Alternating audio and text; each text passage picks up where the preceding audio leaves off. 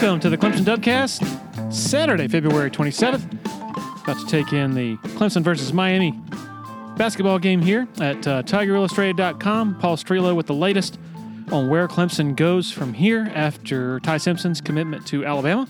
Clemson's football team on the field today for the third time of spring practice. Plenty of coverage moving through the weekend and into next week. Check it all out at TigerIllustrated.com title sponsor of the Dubcast since the very beginning, back in August of 2018. Parham Smith and Archenhold Law Firm in downtown Greenville. They want you to know that their office remains open and available to serve you during the COVID 19 crisis. They are also offering their clients the ability to meet via telephone or through video conferencing. Whether you have a loved one who has suffered from a car accident, defective product, a neglectful nursing home facility, or medical malpractice issue, Parham Smith and Archenhold's Greenville lawyers can provide the protection and guidance you need. Free consultations 864 990 4581 or on the web at parhamlaw.com. That's P A R H A M law.com. If you're in the Eastern Midlands and Pee Dee area and you're in any way interested in buying and selling a home, commercial property, land, need to consider reaching out to Uptown Realty. They're based out of Sumter and run by a friend of mine, Patrick Enzer, big Clemson guy. used to cover the Tigers in a newspaper capacity, longtime supporter of Tiger Illustrated, longtime listener to the Dubcast. The home buying process should be an enjoyable experience, so let Patrick and his staff do all the heavy lifting. All you got to do is pick up the phone and call 803 774 0435 or go to Uptown Realty SC Com. Harris Flooring has been a major part of the facilities enhancements over at Clemson, not just with athletics, but also at the university level. And we are thrilled that they are a part of the Dubcast as a sponsor. Since 1947, the Junkins family and Harris Flooring have provided a unique shopping experience through value in their services, developing the right product solutions, and delivering on their promises. To check out some reviews on their work, just go to their Facebook page, Harris Flooring America. Rave reviews, just first class all the way. Phone number 864 642 6183. Okay, to our conversation with Xavier Brewer, who is getting used to his new digs in Monroe, Louisiana. Actually, Funroe, as he says in his new role as cornerbacks coach for Louisiana Monroe. Here we go. Enjoy. Okay, joined by Xavier Brewer. How you doing, man? Doing well, man. How are you? I am good. I'm good. I so what what is life like for you over in Monroe, Louisiana for I guess the last uh, two months or so? Uh, fun road. It's been a blast. You know, it actually takes me back to Clemson circa 2008. You know, uh, obviously we were we always had a lot of talent there at Clemson, and you know, but we just needed the right uh, coach to come in and build the right mindset and create the right culture to get us over the hump. And um, so you can just see it in these guys' eyes. You know, uh, they want to win, and you know they they want to be coached hard. They um, they want to uh, know what it looks like, want to be told what it looks like, and uh, they're hungry. They're hanging on every word we say, and uh, you know it's a great opportunity for me, obviously, um, personally, as being my own, finally uh, have my own room, you know, to grow as a coach and just take that next step in my development as well. So it's been awesome. Can you take us back to the process um, that led to you? Uh, to to Coach Bowden, Terry Bowden, um, uh, you know, telling you he was interested in you, and then like when did that first happen, and then uh, and then take us through that whole process that ended up with you in uh, at Louisiana well, Monroe. Yeah, obviously it didn't start with Coach Bowden. It started with Coach Swinney. Okay. I'm over there. It's a normal day of practice, getting ready to warm ups. I think it's getting ready for the bowl game. And he's all right, bro, better be ready. uh, I told you, uh, I gave Coach Bowden your name. Um, Louisiana Monroe. I was obviously after Coach Bowden took the job, and so I figured, you know, with with that kind of reference, I was going to be hearing from Coach Bowden soon. And so I just kind of got myself ready for that, and wasn't a very long interview. Um, I would say, well, it was a long interview. The last two years working with Coach Bowden, so it was probably part of my interview. So. Um, the the conversation it maybe took a day or so, and then uh, made my decision to you know take that step. Can you describe to me what Terry, Terry Bowden, what he did at Clemson? Because, you know, he, he was not, he, I think he purposely didn't want to be in the limelight. He, he declined most interviews and just was a behind the scenes guy, but he's such a recognizable face for obvious reasons. Uh, how did your relationship develop with him and, and did you work with him at all, even though you're a defensive um, uh, on the defensive support staff and he's more on offense? Um, I would say not work with him directly, but I did see him work. Um, I saw his work ethic. I saw the amount of time he put in everything he did, and then we did crossover reports. He would come in, and he was always over prepared, and it was always awesome to see. You know his humility coming from being a head coach for as long as he was to uh, being now an analyst, like you said, he was sitting in the back of the room every team meeting, every staff meeting, and um, just his humility just to learn and grow um, even at his age, even after all the experience he had, you know. So probably had more wins than any as a head coach than anybody in our in our facility. so yeah. um, it was just really awesome to see that humility, like I said, at a, at his age, man, and it's uncommon. And you know, so that that made it easy for me to definitely want to have that conversation with him to see what he wanted to present, and then uh, see his vision for what he wants to do with this program. So you're of course not the only one uh, that he he that he nabbed from Clemson. Rod McDowell, uh, the running backs coach, Maverick Morris, offensive line coach, uh, and then also um, Zac Alley. Zac Alley, who was here, uh, a Clemson grad who went to Boise State with Bryan Harsin as the defensive coordinator. He's 27 years old. I think he's the youngest the youngest DC in, in the FBS, if I'm not mistaken.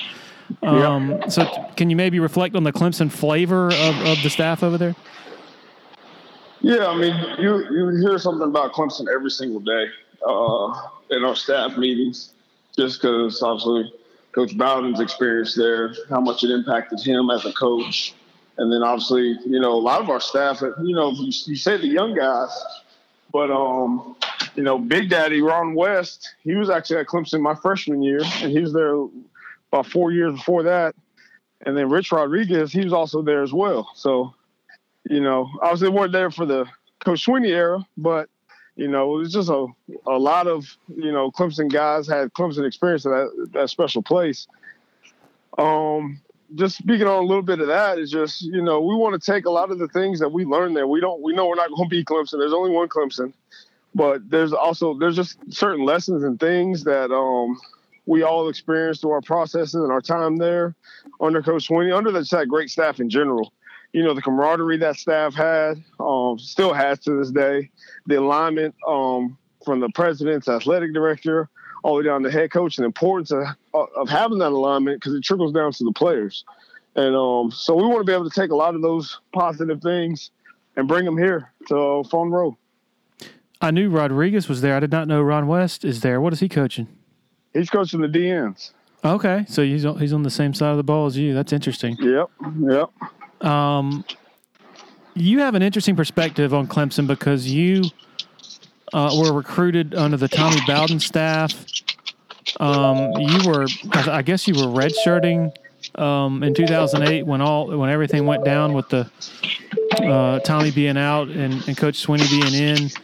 What's your earliest recollection of, of, of Clemson and that coach uh, Swinney recruited you, right? He did.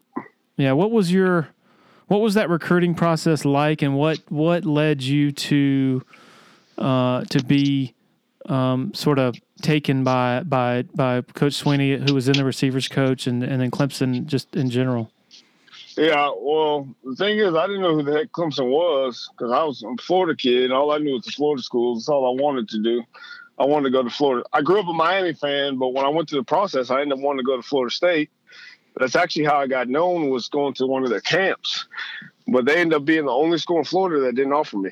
Uh, so it's funny. I say I, I grew up uh, idolizing Coach Bowden. Um, end up Bobby Bowden. End mm-hmm. up playing for Terry Bowden so I could beat Bobby and now I'm working for Terry. So I feel like I'm one of the Bowdens now. You know, I feel like I'm part of the family, and it was really cool because they were all there at the uh, initial press conference.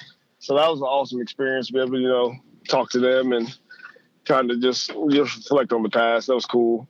But um, yeah. So Coach Swinney actually came my sophomore year. He was looking at a tackle. He had our area in Jacksonville uh, I don't know if you remember in 2008, he got like eight guys out of Jacksonville: Jamie mm-hmm. Harper and Kyle Parker and all these guys, Daniel Andrews. Um, and he was looking at a tackle, and he just was like, And I walked in. The, I just happened to walk in the room, and he's with my head coach, and he goes, "Yeah, I'm coming back to get you next." I was like, "All right, whatever he say." I didn't know who he was, didn't know anything about him, but I just remember this. He was just young, had a lot of confidence, and uh, was just had a great personality. And then, um, yeah, that next year, you know, we went to the Florida State Clemson game, and that was actually my first experience of uh, seeing Clemson. They ended up beating Florida State, and uh, Kyle Parker had committed, and uh, he he was he was he played a big influence as well. Him and his dad on kind of nudging me that way, and then you know built a really good relationship with Coach Swinney. Uh, and then really, honestly, I don't remember really having many conversations with uh, the defensive staff. I, have talked to Tommy, but I just don't remember having many conversations with defensive staff. Come to find out years later, um, they actually wanted to move on to another position. Although they offered me, they wanted to move on. The defensive staff wanted to move on. And, you know, when I called and committed, uh, Coach Swinney actually got into it with uh, some guys on the defensive staff at the time about, hey, you guys offered them. We offered them. We all said we're going to do this. And um, so we're going to we're going to honor his commitment. And uh, I guess it came down to uh, Tommy Bowden, his decision, you know, and he honored my commitment as well. So uh, that stuff, you know, I found out years later, but it's, it's just kind of cool reflecting back on it, like how much of a uh, impact Tommy and Coach Swinney had in my life because I probably wouldn't be in this position I'm in right now if it wasn't for that just moment in time, you know. And then obviously being able to go to Clemson and do what I did uh, build relationships and just try to do things the right way, uh, be lead by example. Uh, but yeah, with Coach Swinney getting the job halfway through my redshirt year and Coach Bowden getting fired, you know, I thought it was a graceful uh, transition, as, uh, as graceful as it could possibly be that I've that I've ever seen, that I've ever been around, that I could ever think about experiencing um, because Coach Swinney has so much respect for Coach Bowden. You know, so you'll never hear you never heard a bad thing said about what we how we used to do things and this and that. But he was very firm with you know this is how we're going to do things. You know, and what it's going to take to change the culture and the mindset and different things like that. And um, obviously there was transition of staff and different things like that. Um, so I would say that that experience was um, it was important for me in my development, just as a as a young man, you know, and understanding the importance of culture and, uh, and mindset. And you know, nobody's bigger than the program. No one person is bigger than a program. You know, uh, teamwork and you know development, different things like that. So yeah, I would say it was a unique perspective, unique experience, and unique perspective I have of seeing that program go from what it was in 2008 to what it is right now. And um, I'm always gonna be, I'm always gonna bleed orange and be thankful for my experience because, like you said, it's a, it's a unique one. Um, so, but I'm like I said, I'm thankful for it, and I'm gonna carry it on with me wherever I go. Makes it more unique that the defensive staff that you played under wanted to move on to someone else. When did you hear hear about that, and who told you? Uh, about a couple years ago, Coach Swinney told me. He's like, "Hey, I got something to tell you. Uh, I don't know if I've ever told you this." I was like, uh, "What you got?" And so he kind of just broke down the story to me. I'm like, "Oh man, I had no idea." But uh, like you said, it is unique that you know somebody on that staff probably could have got head, the head coaching job. They definitely a lot of those guys have more experience than Coach Swinney did. But you know, God, God don't say oops. You know, there's a reason why he ended up getting the job. Obviously, because he earned it. And then, um, like I said, God had a plan for him, and God had a plan for me as well. And I was part of Coach Swinney's plan. You know, and what's actually more interesting on top of that, when uh, he got the job, and me being a dumb, young, dumb 18 year old, I'm saying, oh, I'm about to, because I'm, you know, kind of falling under the influence of everybody else. Yeah. Oh, I'm, I'm about to, I'm about to transfer. I'm, I'm out of here. I'm going back to Florida. I don't know about this, you know, not knowing that this guy fought for me. Wow. You know, and uh, and you know what he told me? He brought me in. The, I'll never forget it. He brought me in, uh, 18 years old, saying, oh, he said, "Where are you gonna go?" I said, "I'm going to Florida." because you know that was the other school I was uh, or UCF. You know, he's oh, so that's what you're gonna do, huh? It's like, yeah, that's what I'm thinking. He goes, no, you're not. You ain't going nowhere. He goes, you're gonna stay right here. You're gonna help me build this thing. You're gonna be a leader for this team in the future, and uh, we're gonna do this thing the right way. You know, and he said a lot more than that, but that was that was like the the summary of it, and uh, you know that man can sell ice to Eskimo. he he did that to me for sure, and I didn't go nowhere. You know, not not many. I don't think any guys from that that team actually transferred. So that says a lot about him, a lot about you know what he's about, and why the program is what it is. Man, he's he's about the right things, and you know he's he's a, he's a guy you want to run through a brick wall for, even to this day. So just to get this story straight, when you called in to give your commitment, they there was conflict about whether to take the commitment. Yeah, because I guess they found they they found or thought other guys were better. Right. You know, or they saw like I ran a bad forty times somewhere or something, and uh, yeah, it's kind of just what it was. So this this would have been the Vic Koenning's staff, and as you mentioned, he you're right. He when Tommy was out in the middle of 08, like the common sort of conclusion was that if Clemson went the interim route, it would have been either Koenning or Brad Scott, both of whom had head coaching experience. But Terry Don went with uh, went with Dabo. Um, when when Dabo informed you of that story, did you? Um, I don't know. What was your? Did it hurt your feelings at all? Did you think back to maybe? Oh, maybe they didn't. I, I don't know. What was that like? That's just not. That's not a common thing to hear. It, it definitely ain't common. Uh, I would say when I first heard it, I was about 29 years old, so it's kind of way past you know my my playing days. So uh, initially, you know, you feel some type of way, like um, I would say, yeah, just a little, a little like ashamed, kind of in a way. But that was like an initial feeling. But then obviously you look past that and like, man, look at the experience I had. Look at what God you know, how God aligned it all, put it all together, then there's this automatic gratitude. It was like just thanks, you know. Whether I mean, and and thanks to those who didn't believe me, thanks to those who believed in me, you know.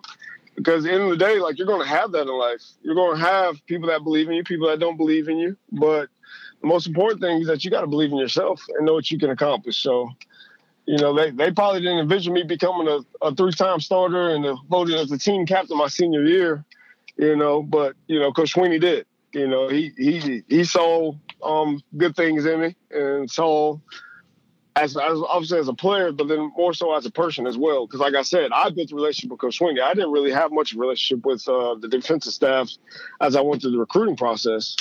So um, yeah, I have no ill will towards any anybody from that staff at all. You know, I'm, I'm working with Big Daddy right now. you know, yeah, so, yeah. Uh, it, it's all unique how it all comes full circle. But um, yeah, it, it also going to help me through my recruiting process and making sure that I'm patient I'm sure, like when I offer a guy, that it's somebody I know I'm willing to take their commitment right away. You know, not just offering people just to offer people. You know, just because they they have a lot of offers or they have a lot of you know whatever uh, hype around them. You know, actually getting to know the kid first and building the relationship and you know, because that's really, to end the day for me, that's really what it's all about. Like in the coaching business, with coaches, with players, with recruits, and then it's about relationships because these are people we're dealing with, you know, and uh, better people they uh, make better players. So that's really kind of my experience, and uh, that I'm gonna take with me. I guess it is a little odd thing just thinking about it, like a uh, an offensive coach offering a defensive player. Um, just thinking back to that to that. Situ- I mean, the thing about Coach Swinney, man, he's a relentless recruiter. He recruited his area. He recruited other areas. He recruited different positions. He got quarterbacks. He got uh, he got a long snapper. Um, the, yeah. remember Matt Skinner? Yep. Got he got a running back, Jamie Harper. You know, got Dwayne. Uh, Daniel Andrews was a safety out of there. You know, so I mean, the thing about him, he's just relentless. And you know, I'm kind of the same way. Uh, I'm here now. I send Maverick guys all the time. I send uh, hot rod guys all the time, and you know, if I if I think it's somebody that you know I, I build a relationship with and I like, and when they think he's a good player, then we'll go from there. You know, but uh, like you said, as as far as going through the process after you offer the guy, you know, it should be on the position coaches to build that relationship. But for whatever reason, that just wasn't the situation for me. Really interesting. Like I guess uh, Koenning was gone that December anyway, uh, a couple of months after Dabo took over. So it wasn't like he was there for much longer. I mean, I don't, I mean, I think it's pretty I don't think it's any has been any secret that he and Dabo didn't really get along. uh, yeah. That was probably one of the reasons that that he wasn't there for very long once once Dabo took over. But um, you, you're the, the job of an analyst, like you're you, when when you're at Clemson, you know people you're out of the limelight. You know, you know reporters like me are talking to either Coach Swinney or or the, the players or the or, or the coordinators, and so there's this mystery at least to the average sort of fan of okay what do these guys do like what is your average day like what was your average day like uh, in your role at clemson during the season uh, i get that question a lot and it was always always depending on what time of the year mm-hmm. um, well, every day is recruiting for sure, but it, it, amps up a lot more right after the season ends. Like you are nonstop watching film highlights for about three months, and then while the coaches are on the road, traveling, uh, seeing recruits, so you're trying to find as many guys as possible that you find think are worthy of them to go see. You know, and so that starts pretty much actually that, that actually starts right before the bowl game, and then as you have a little bit of extra time. And then actually after the season ends, and you hit that really hard. And so you're evaluating guys, you're watching their film and they're inputting your personal uh, eval on them and uh, you're grading them. And then whether you like them or you don't, you, we, we put something on everybody. And then uh, if it's somebody we like, you know, I'll I'll get information.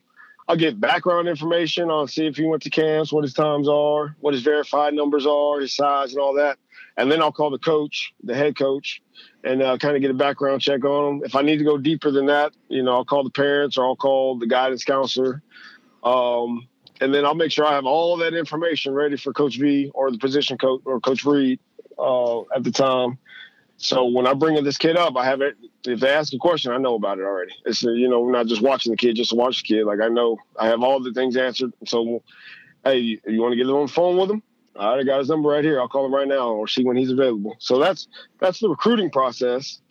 Um, and then during the season, it's more, you know, for me, everyone had their own roles. I was a, uh, I was in charge of um, breakdowns, so inputting data for the next game, so f- future games. So during the bowl season, it, it really amps up for me because or maybe right before a- ACC, because I got to get make sure four, all four teams are broken down. I got to input all their data. So I watch all Alabama, I watch all of uh, Ohio State, I watch all because we weren't sure who we were playing yet.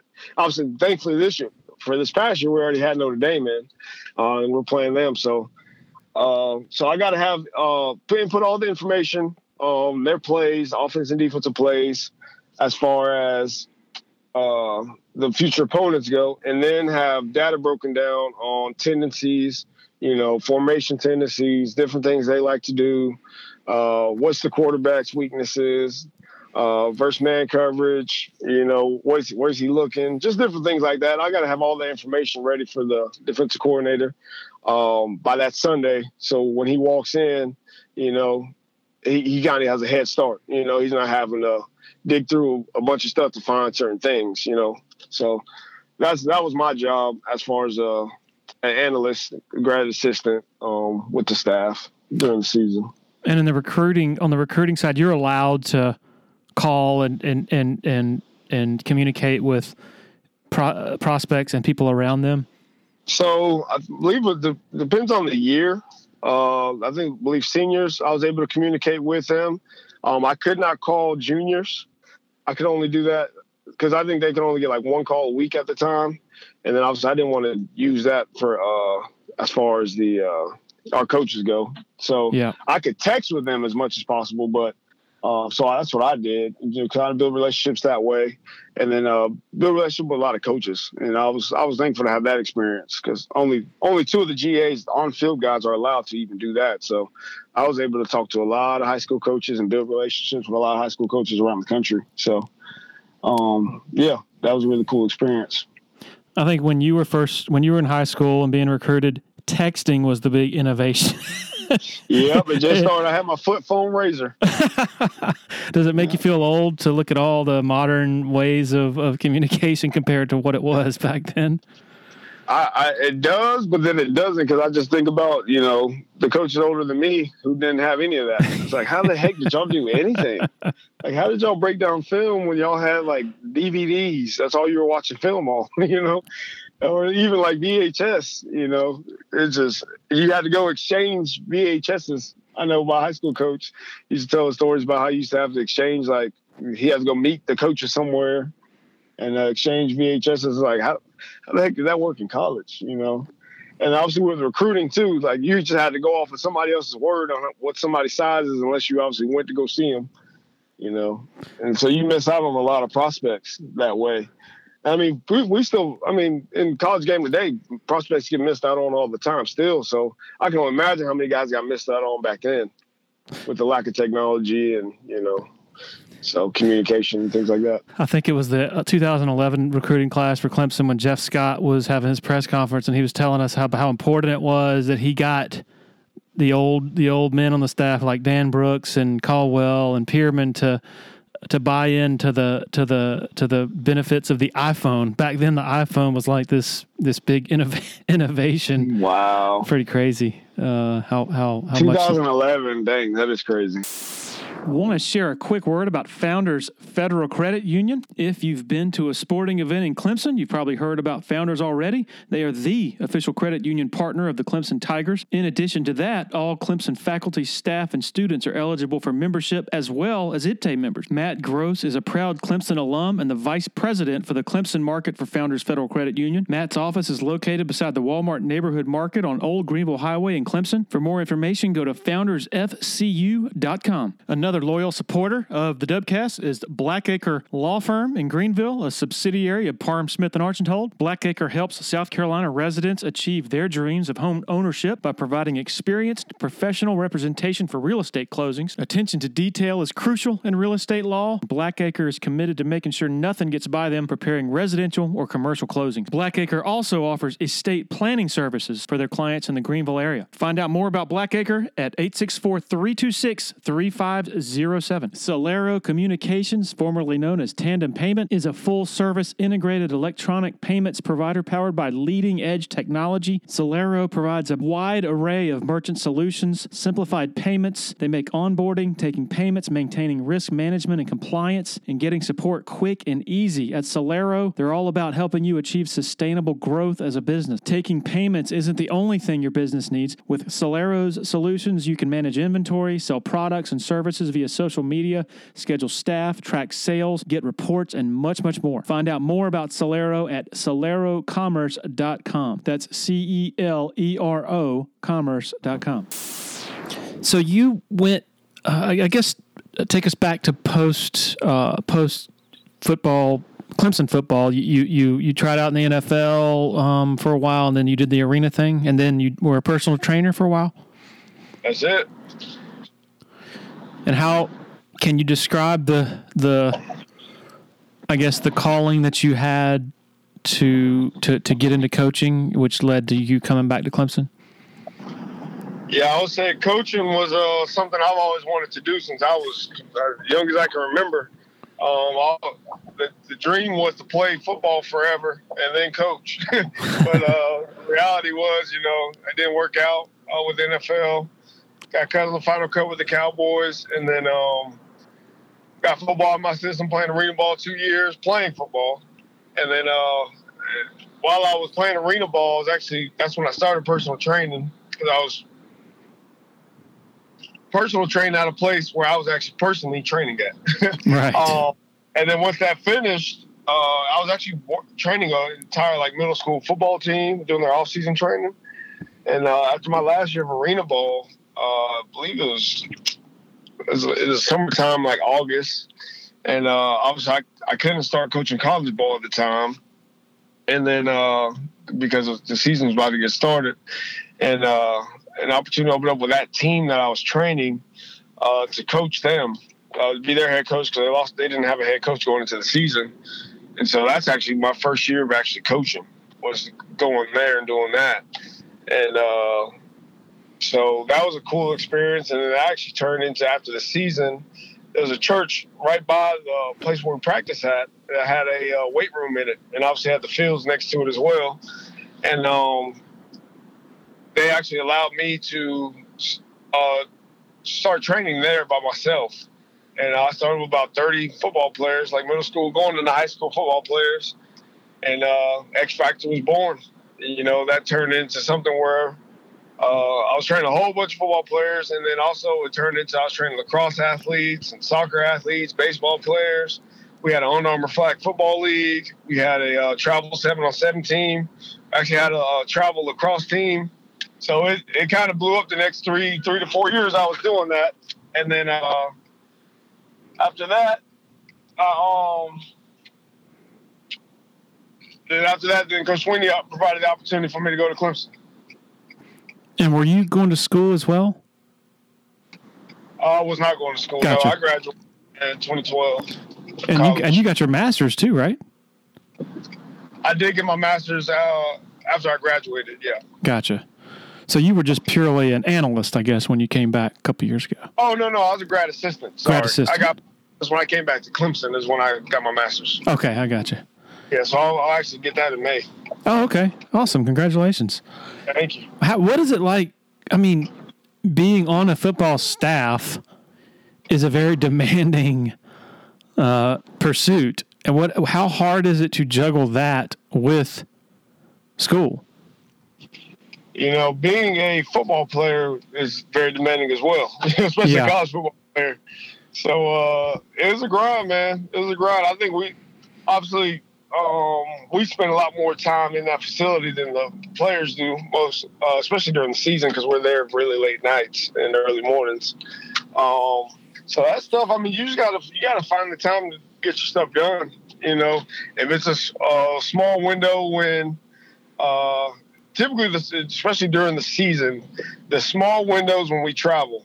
Uh, when we have like a little time off after the movie or before the movie is when a lot of schoolwork gets done. Or if we have a night game uh, we'll have like two three hour breaks throughout the day try to use those times to get that done. So that's about it.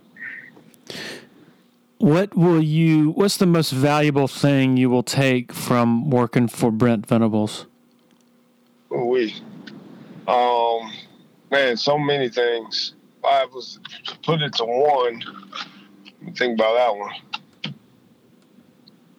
It was definitely, it definitely had to be, you know, his relentless work ethic and his reason why. You know, um, he didn't want to let his his peers down. He didn't want to let his staff down. He didn't want to let his head coach down.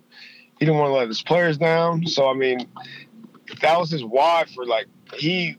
No one works harder than Coach V, and I don't think I'll probably never be around anyone that does. But just you know, the passion he has for the game and uh, what what drives him. Uh, I would say those things are definitely big big takeaways. I, I could definitely uh, take from him, just as far as like, you know, obviously he's he's a genius at football, but he's a genius at football because he works at it. So I would just say his just relentless work ethic to be, be the best he can possibly be and give his players his best, you know. And uh, I would say this last year, part of him being his best and giving his best was the past couple years at least, uh, him opening up and you know letting them know his heart, letting us the staff know his heart and who he is as a man and you know what he's about so that's that's all part of it. You know, uh, building relationships the best way he knows how. He knew how with his players. So uh, just relentless effort and giving his best effort in every aspect of his life. You know, to be the best coach and be the best uh, man he can be. So. You know, that's I can say that for a lot of guys on that coaching staff, but definitely Coach V. What do you mean by him uh, opening up? Was he sharing like his his his his life story? I guess sharing life stories and also sharing, you know, different experiences uh, in the coaching realm that we all could learn from, you know, whether good or bad, you know, not being afraid just uh, to share stories just because he knows it could make an impact on us, you know, or his players. So um, those are big things that are right there for sure. I don't want this to come out the wrong way, but he is such a an animal. and as you mentioned, he's so he's so relentless with what he is doing. Yeah. That I wonder is he cut out to be a head coach or is he just a great all-time oh. great defensive coordinator. Can can he? Uh, go ahead. Sorry. Yeah, no doubt. He's an all-time great defensive coordinator, but I would definitely coach for that man right there as a head coach. There's yeah. no doubt about. It. Uh, he's definitely cut out for it. Um, just because one, is knowledge of the game. He's he, he's going he'll know how to manage the game. He understands offenses better than any person I've ever been around. Um, and obviously he knows defenses as well, and that's why he's so good as a defense coordinator because he understands offenses and what they're trying to do. Um, so from a X's and O's standpoint, there's no doubt. You know, he's one of the greatest football minds I've ever been around. So I know he can handle that aspect of it. But as far as like managing people as well, you know, I think he he the last two years I was with him, you know, he did a great job with our, our coaching staff, and uh, I, I could just see him definitely doing it and running an entire team. And the thing is about Coach V, the guy you see in practice and the guy you see on game days is not the same guy you you see when you're walking with him down the hallway or you know he, he's calling you at night just checking on you see how you're doing you know talking to your family when he's with his daughters uh, he's a totally different man yeah. you know and very relatable very easy to talk to so easy to talk to um, but you know he just knows how to flip that switch you know just like any great football player and uh in the game you know maybe nice guys off the field. You know, Christian Wilkins, Dexter Lawrence, when they get on that field, they, they turn into monsters. You know, they turn into animals, like you said. And that, that's just what most people see is that side of him. But he knows how to flip that switch, and also during the games as well, he knows how to change his temperament as well, uh, for depending on the moment. You know. Uh, he's just really into the game because, like you said, he just he puts so much into it, and he wants to do well and so it comes out. His passion comes out, and it, that's that's that's what you guys see. That's what everyone sees. Um, and well, they they think it's just like a, a crazy psychopath, but really it's just his passion, and that's how it, how it pours out, and he has no shame in it, you know. But like I said, I think he could be a head coach for sure because one, he knows how to control his temperament, and like I said, off the field, he's one of the most easy people to just kind of relate to. Um, and I know his seeing his players the last couple years, and obviously, um, obviously I got there. He got there my senior year, and so as a defense coordinator, your first year, you're trying to you're starting to create a new mindset, new culture. Uh, building relationships is kind of the back window, back door, you know. But as he's been at Clemson and kind of um, bought into the culture there, you know, it's very obvious that um, the, the players there and the players in the past would, would die for that guy. You know, they like I said, just like Coach Swinney, they run through a brick wall for him. They want to do well for him. They'll defend him. And I think there'll be no difference if he was a head coach. You know, because like I said, he's relatable. He understands the game. He understands how to push buttons. He he's a great storyteller, um, and he's a uh, he's great at connecting. You know, his life experiences, his life stories, uh, and make them relevant to what uh, things are going on now. So it, it, wasn't a big surprise to me that his name was in a bunch of head coaching opportunities this offseason. You know, it's never in a, in a ton of them because I'm sure a lot of people just obviously think he's satisfied. But, you know, I think it's just a matter of time before he becomes a head coach, honestly. Yeah, you're right about the off the field thing because uh, a couple of years ago, my daughters played in the same softball league as his over there at Nettles Park, and uh, he was just normal guy, totally laid back uh, as he watched his. You could just tell he got so much joy out of watching his daughters uh, play. Uh, so really, no really cool window to have into that. No doubt. Um, given that you're you're part of your a big part of your job was advanced scouting, I have to ask you about Ohio State. I know that I watched Ohio State closely, going you know all their games, and man, it was just really surprising seeing not just their output, but also all the schematic stuff they were doing, mixing up the tempos and such. Because they just seemed, it just seemed like something was off with them all year on offense, and I'm sure you saw that too. Can I get a yeah. window into sort of what you saw in your scouting of them and what you were in the staff were thinking going into the game, and then and then of course, sort of maybe how much of a jolt it was to see some of their I guess, new wrinkles that, that they unveiled during the game. Yeah, they had a few a few wrinkles, but in the day, man, if you can't stop the run, you're gonna have a hard time winning the football game. And uh, I would say, for us, just looking back at the game, I didn't think we did a good job of stopping the run. You know, our guys prepared well. We, we I thought we were prepared, and uh, the coaches got them very prepared for the game. But um, I would say early on, early and often, you know, it was chunk runs, chunk runs, chunk runs, and that opens up everything else. You know, you can blame it on tempo, blame it on whatever else you want, but it all starts with the run game and um, and making plays, players making plays. And uh, I thought they made more plays than we did. That's really what it came down to with that. Um, so, I mean, X's and O's or, or whatever, but in the day, you know, I thought that they did a good job of, uh, like you said, changing up their tempo, not letting us get lined up. That was another thing as well. They did a good job of, uh, and uh, like going from fast to slow, yeah. to slow to fast to, you know, like you said, going up and down. Uh, and that probably helped them in the run game, like you said, not letting us get lined up. That that's another thing as well. Um, and then we didn't make plays in the secondary and the back end. We had opportunities to get our hands on some balls, and we didn't do it. And uh, again, not getting lined up didn't help us as well. With uh, uh, as far as getting being able to defend the pass in the best of our ability because we weren't lined up properly. So I'll say those two things, and then you know, I guess I'll put that on us as a staff as well. We didn't have the guys ready to. Um, get ready for for a change up of tempo, you know.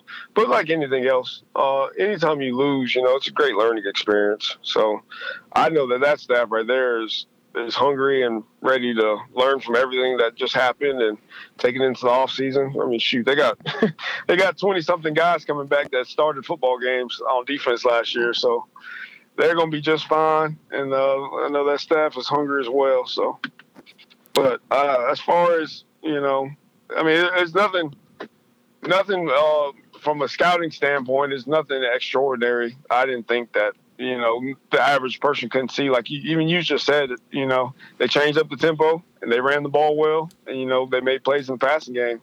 It's really what it came down to. It's interesting in the game in the Fiesta Bowl against Ohio State the year before. They they used pace. It was just they they pushed the tempo in the first half, and then got away from it in the second half. Y'all had a lot to do with that in the second half of that game. And then this time it was more the pre-snap deception was just so sort of sort of skilled, you know, like they just would not let y'all get a read on what they were doing. Was that something did y'all go into that game expecting them just to push the tempo and and they and they maybe not expecting them to do all the the shift, uh, the changing of the speeds, and then the getting the play in, and then snapping it before y'all could get set? I would say we were ready for whatever because you know they had they had a couple weeks to prepare for us, but we all we also knew that they they prepared for us all year. Ever since that game ended, they've been ready. They've been looking at Clemson, you know, they I don't even think they were focused on the Big Ten schedule. They were they were wanting to beat Clemson, and uh, so that's probably a lot. And, and also a lot of people forget, you know, they had a lot of COVID issues throughout the year as well, especially that last game in the Big Ten championship. They're missing a lot of key players that they end up getting back for, against us. So I would say, you know, they did a great job, like you said, you know, presenting some things that they didn't present most of the year, and uh, that we we had to adjust to, and we didn't adjust to properly, and uh, caught us off guard and punched us in the chin, and uh, so yeah, end of the day, they got they got us.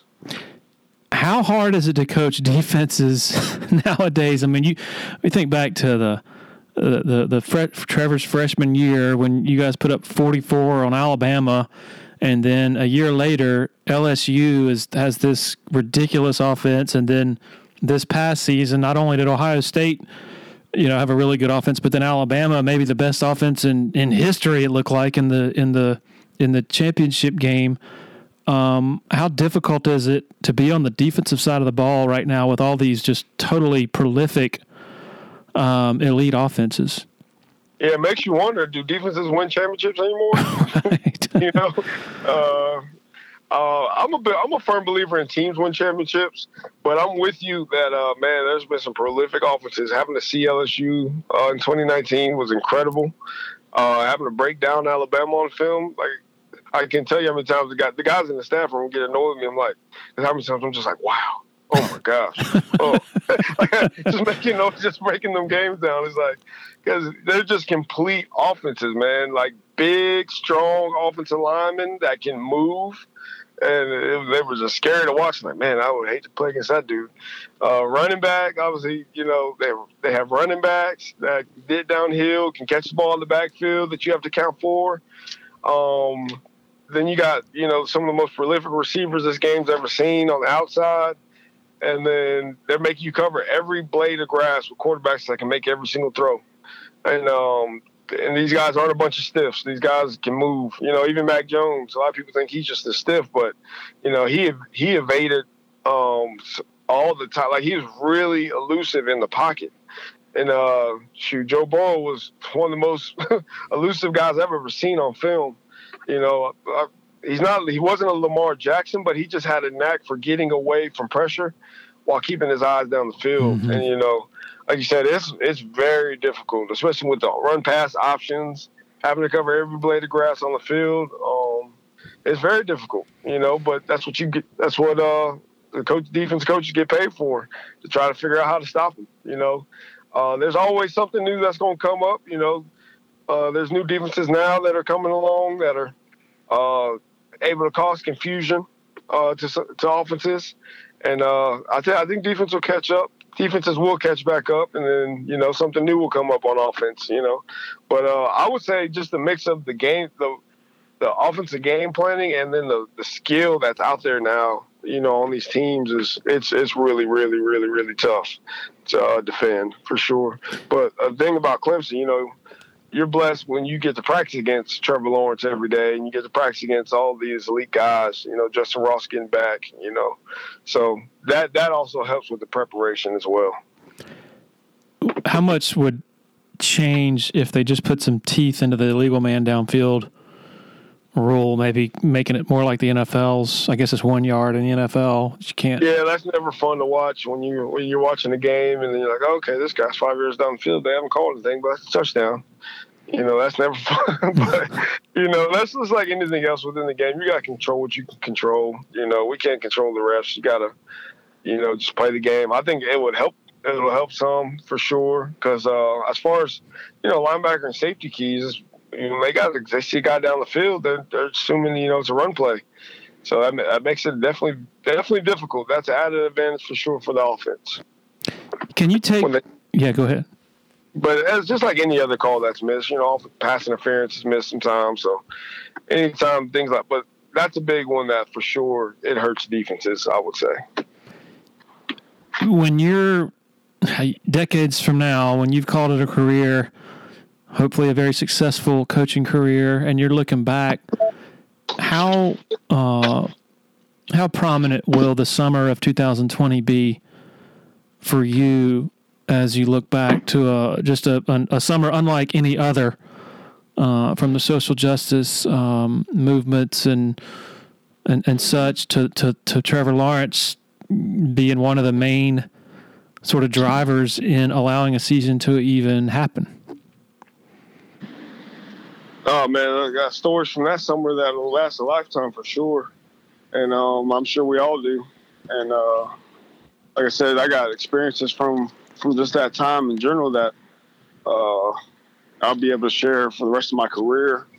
You know, and uh, being able to be a part of Clemson staff at the time with how uh, influential the players were, man. Um, it, it, helped me realize how important it is to empower players and not enable players.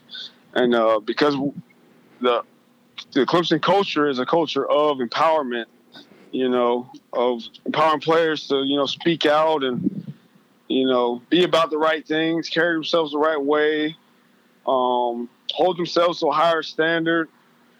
Then that that gave them the opportunity to get with the people they need to get with to be able to use their voices the right way. You know, instead of just going out on a whim and complaining on Twitter and you know just kind of following what everybody else was doing. You know, they led and created something as far as like the march, the speeches, the getting the other players around the country together. They just did so many different things that, and they're just so aware. You know, the, our, the players were just so aware of what was going on with the world and you know, they wanted to say something, but they wanted to do it the right way.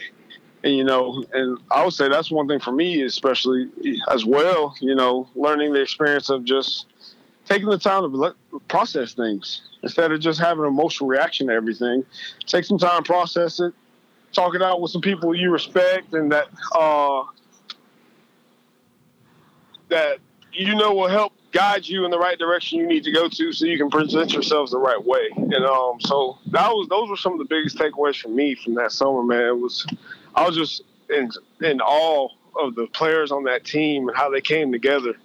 You know, we did some things behind the scenes as well together where, you know, we we had just kind of circle talks as a team, you know, got around in the circle, obviously socially distanced, in like groups like eight to ten you know, everybody had an opportunity to just speak out and just how they're feeling and what they're going through, what their thoughts are, um, past experience they went through as well. And so all those opportunities to speak and speak up and speak to each other were opportunities of growth and development for everybody within that program. And, um, you know, Clemson has a, a lot of influence on in college sports right now. And I feel like they use their, their influence in the right way. What stories will you share? That you Say that again?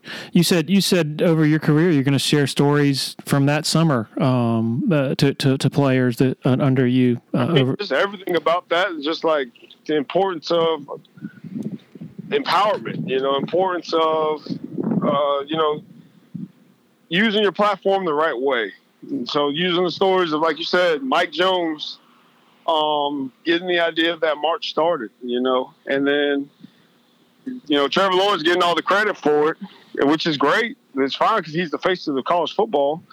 But at the same time, seeing Mike Jones just, you know, humble gratitude to just kind of sit back and let it happen because it wasn't about him. It wasn't about Trevor. It was, it was about a movement, you know, of bringing people together, unifying people. You know, it wasn't about just one person.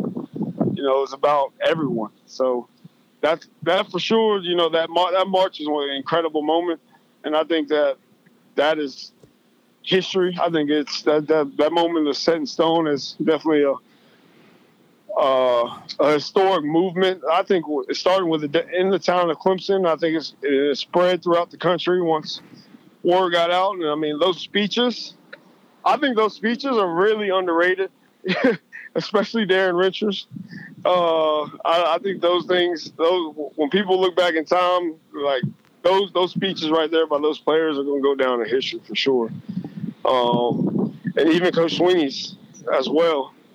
Uh, just how important, you know, they're how they use not just using their voices, but how they use their voices as well to um, promote change and promote an open atmosphere to have conversations, you know, and try to create understanding, you know, with, with and also acknowledging the fact that you know our country is scarred. You know, our country has you know we we came into uh, hundreds of years ago. You know, we ha- we have a real history that isn't isn't perfect. You know, and it's an imperfect country, and a lot of those wounds haven't healed. And you know, and it may never heal, but at the end of the day, we got to acknowledge it and uh, grow and understand and listen to each other and uh, understand we're all different, but also appreciate our, our differences. This was a you know profound learning experience for everybody i'm sure within the program what do you think that coach swinney learned through it i mean he even spoke about uh, some of that publicly but i'm just curious what kind of uh, learning experience uh, maybe you observed uh, that it was for him? Uh, I don't know if I want to speak on Coach Swinney's learning experience. I'm sure he's talked about that plenty. So I don't know if I want to go there. What? That's fine. That's fine. What was it like? I mean, I don't. You know, I think it's okay for somebody to say that he didn't handle some of the things in a the most perfect way, but on the other hand, the way he was just blistered uh, by the you know the national folks during that whole conversation. I mean, some really some really ugly stuff uh, said about him. What was that like um, being you know one of his former players, one of his coaches under him, you know who and, and just being a part of of the program as he was on the receiving end of so much of that uh, vitriol?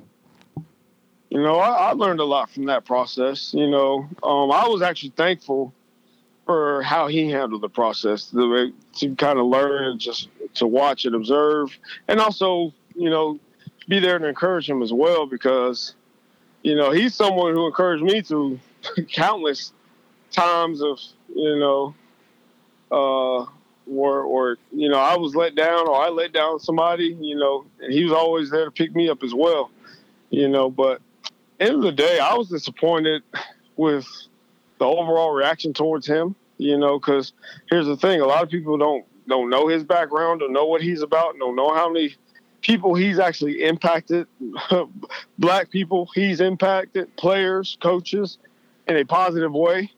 Um, they just kind of like to take bits and pieces out of what one person says and not look at the total picture of what, what, what the person is. You know, no man on this earth is perfect. And there's no doubt about that. There's nobody on this earth that's perfect. And he'd be the first to tell you he ain't one of them either, you know.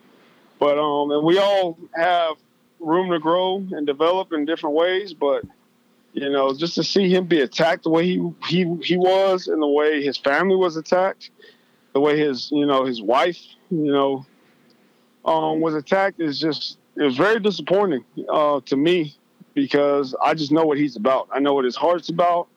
I know he's about the right thing. I know he makes more of a positive impact on young people's lives in one year than most people do in a lifetime. And um, so, you know, just some of the grace he handled it with as well. You know, he spoke up at times, but then he he sat back at times as well when he could have spoke out. And um, so, like I said, I, he's just a, a, guy that I'm always going to look up to. I'm always going to admire.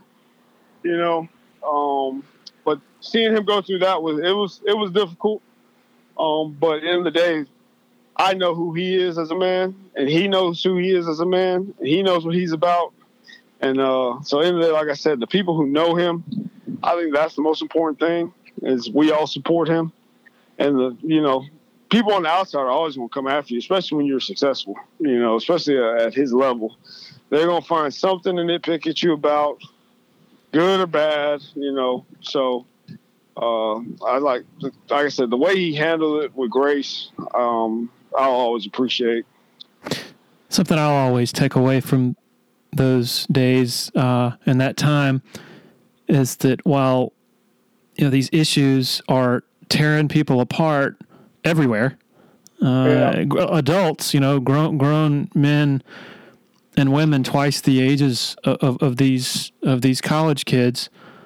Um, you have a group of these college kids, uh, I don't know, 120, whatever, um, who are able to have difficult conversations, uh, the same conversations that are taking place on the outside, but still find common ground to handle it with grace and to say, "Hey, we love each other regardless." I mean, what for for all the crap that college kids get nowadays? I mean, that sounds like a hell of an example to me for everybody. No doubt, man, and um, it, it gave me a lot of hope for the future. And you know, these guys want to be better. They want to be better than their parents. They want to be better than the world that was before them, and they want to leave, leave the world better than they found it. And um, that's just really inspiring to me. Gave me a lot of hope, like I said.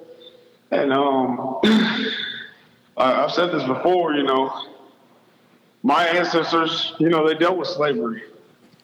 I didn't deal with slavery. But then, and then, you know, generations later, they had the civil rights movement. I didn't have to deal with that. My ancestors did they didn't have to deal with slavery, you know. And we have our own issues today, but um, and I, I the thing is, I seen growth with with that process. I mean, you see growth, you still see issues, but you see growth from the issues.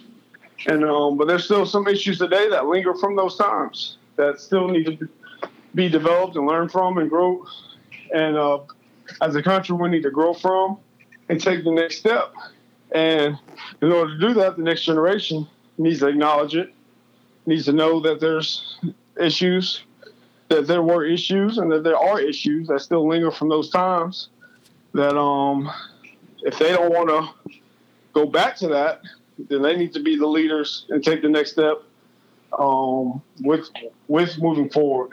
And uh, that's what I've seen. That's what I've seen with uh, especially that that Clemson football team, those players, and that um, and just the example that they they showed through that whole process. You guys, as a team and teams everywhere, just dealing with COVID. I mean, y'all had to, y'all had to do a lot of. Uh, I mean, w- disruptions everywhere to the normal way of life of a football program. Are we? Is there is there sufficient celebration of of the fact that we've been able we were able to get a football season in and and and all the things that were required to get it in? Yeah, it's incredible that we were able to have a season for sure. Um, and uh, I think it's really undervalued. The like you said, all the manpower and woman power that went into making that happen. a season happen. It's actually just incredible. Um, but it also just shows you how much we love football. yeah. Uh, like, like you said, man, there's just a lot that went into it. Like, man, getting tested, getting, you know, having contact tracing, having guys test positive, you know, they're out for however long and different conferences, different rules, uh, no fans in the stands, you know. Um, it's just, it's just a whole lot, you know, I think there, there definitely should be some, you know, that, that's 2020 is a year for sure that's always going to be remembered. Um, as a whole for our country, but definitely as a as football, as college football and NFL went through it, you know, it's definitely be remember a, a memorable season, and uh, hopefully we don't have to go through that again. Can you give me? And this is the last question. I'll let you go. But can you give me a an image, uh, your recollection of that first the first road trip to Wake Forest? Um, they, I guess, their state regulations or whatever didn't allow a hotel staff to actually serve to serve food to you. So you literally had staffers who were dishing out macaroni and cheese and, and, and all that stuff. Like you had to bring your own popcorn, I think is what Dabo said at one point. Can you yeah. take us back to that and what that was like? How surreal that must have been? It was very surreal but we had a lot of fun with it. I'll tell you that. We enjoyed every minute of it. I was, we were singing and dancing in line as we were serving and joking around with the players. It was great. Um, it was great. I mean, it's just really cool. You see CJ Spiller down there serving. that was just, that was also surreal too. Just seeing like my former teammates, DeAndre McDaniels, you know, guys I used to play with. Now we're over here serving our players at Clemson. It was just, like I said, it was just so surreal. It was just, just a fun, neat experience. Um, one I'm thankful for because you know the easier thing to do is kind of probably complain about it. Yeah. You know, like oh man, we got to serve these players. We got to do this. We got to do that. But now we made the most of it. We enjoyed it, and um, we just embrace. You know, the motto last year was "Embrace the suck." Coach Batson. you know, there's a lot of things that sucked about last year, but you have to embrace it. So we just em- embrace the suck. You know, life's going to throw adversity at you, but it's not about what happens to you; it's about how you respond. And you know, it was just really cool to be a part of a program that responded the right way. The glass half full, optimistic approach of hey, we we need to appreciate what we have. How, how much do you think that's a just a reflection of, of the head coach and sort of the culture that he's he's set forth? Man, anybody that knows him knows that that's just who he is at his core. And uh, it's always been me as well in my core. You know, uh, always hopeful for the future, always optimistic, always you know the best is yet to come, always yet to come, and uh, that's just a mindset, like you said. Um, it's it's an important mindset to have, especially when you're uh, when you build a culture, when you build a team, when you build a family. You know, one it, it, it doesn't leave room for satisfaction. You know, you're never going to be satisfied. But then two, you know, you never get too high on your highs, you never get too low on your lows. So you're always just hopeful for more, always hopeful for better better days where things go good or bad. Xavier Brewer, got a lot of folks pulling for you from from here over to Funroe, as you call it, uh, as y'all as y'all get started, man. Best of luck, and, and really appreciate your time. All right, appreciate it, Larry. You have a good one.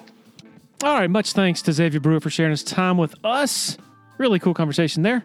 Going to be really interesting to watch Rich Rodriguez and that offense and all those Clemson folks over there.